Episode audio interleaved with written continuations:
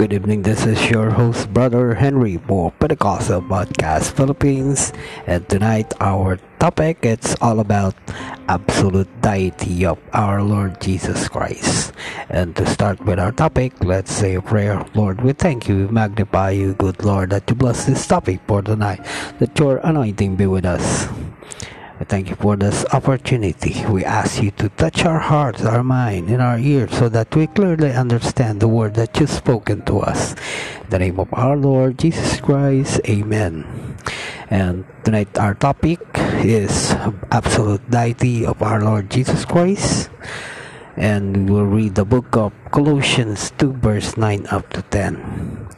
The Oneness theologians identify Jesus Christ as the incarnation of one God based on a literal interpretation of Colossians 2 verse 9 up to 10 which states for in him dwelleth all the fullness of the Godhead bodily and ye are complete in him which is the head of all principalities and power all names and titles of the deity such as Yahweh Father and Holy Spirit properly applied to Jesus.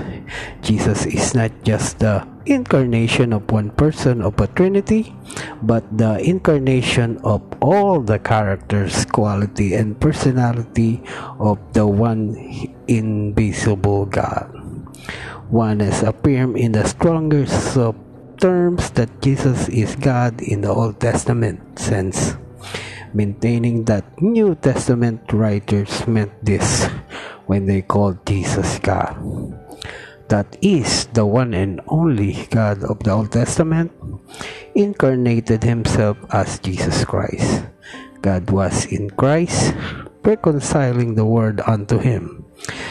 2 Corinthians 5 verse 19 To use biblical terminology, Jesus is the image of the invisible God manifest in the flesh, our God and Savior, and the express image of God's substance. W. A. Criswell, pastor of the First Baptist Church of Dallas, Texas, and past president of the Southern Baptist Convention, described the deity of Christ in terms identical to the oneness position in his expository sermons on Revelation. And uh, I often wonder of people who think that in heaven they are going to see three gods.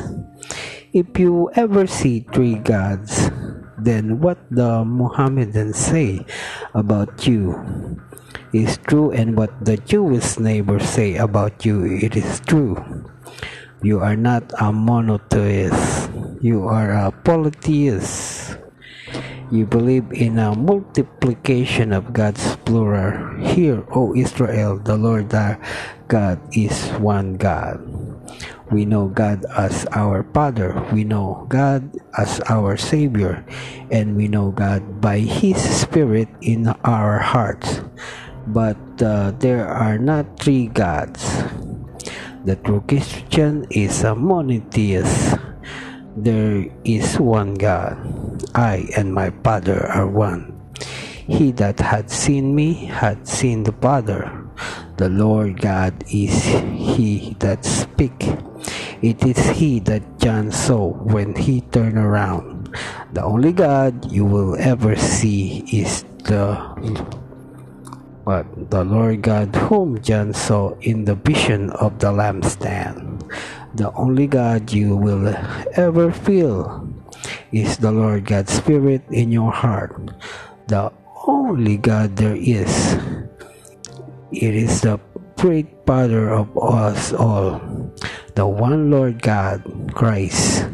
In the Old Testament, we call him Jehovah. In the New Testament, the new covenant. We call him Jesus, the one great God, standing in authority and in judgment and in judicial dignity among his churches here today, watching over us. I saw one like a great mystical symbol unto the Son of Man.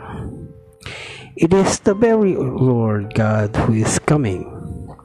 For Jesus is God of this universe. We are not going to see three gods in heaven. Never persuade yourself that in a glory we are going to look at God number one and God number two and God number three. No, there is one great Lord God. We know Him as our Father. We know Him as our Savior. We know Him as the Holy Spirit in our heart.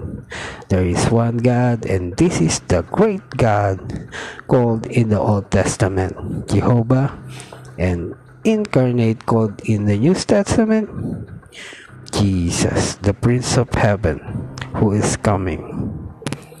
And uh, Oneness applies all titles of the deity to Jesus. Jesus is Yahweh of the Old Testament. This is established by studying many Old Testament statements concerning Yahweh that is the New Testament applies to Jesus. For example, in Isaiah 45 verse 23, Yahweh said, Unto me every knee shall bow, every tongue shall confess but in Romans 14 verse 10 up to 11 the Philippians 2 verse 10 up to 11 Paul applied this prophecy to Christ. The Old Testament described Yahweh as the Almighty. I am, only Savior, Lord of Lord, first and last, only Creator, Holy One, Redeemer, Judge, Shepherd, and Light. Yet the New Testament give all these titles to Jesus Christ. Jesus is the Father. His name shall be called the mighty God, everlasting Father. Isaiah 9 verse 6. I and my Father are one. John 10:30. The Father is in me, and I in him. John 10 verse 38. He hath been seen me hath seen the Father. John 14 verse 9. Jesus the only Father of overcomers. Revelation 21 verse 6 up to 7. And he promised not to leave his disciples as fatherless. John 14 verse 18. The Bible attributes many work both to the Father and to Jesus. Resurrecting Christ's body, sending the Paraclete, drawing men to God, answering prayer, sanctifying believers, and resurrecting the dead. So that's it. And uh, tomorrow night, we're gonna talk about the Holy Spirit within the Holy Spirit. That's what that was in Jesus Christ. The Spirit of truth dwelleth with you and hope you got the the deity of our Lord Jesus Christ. Thank you very much for listening. It's your host, Brother Henry. And good night. God bless. Bye bye.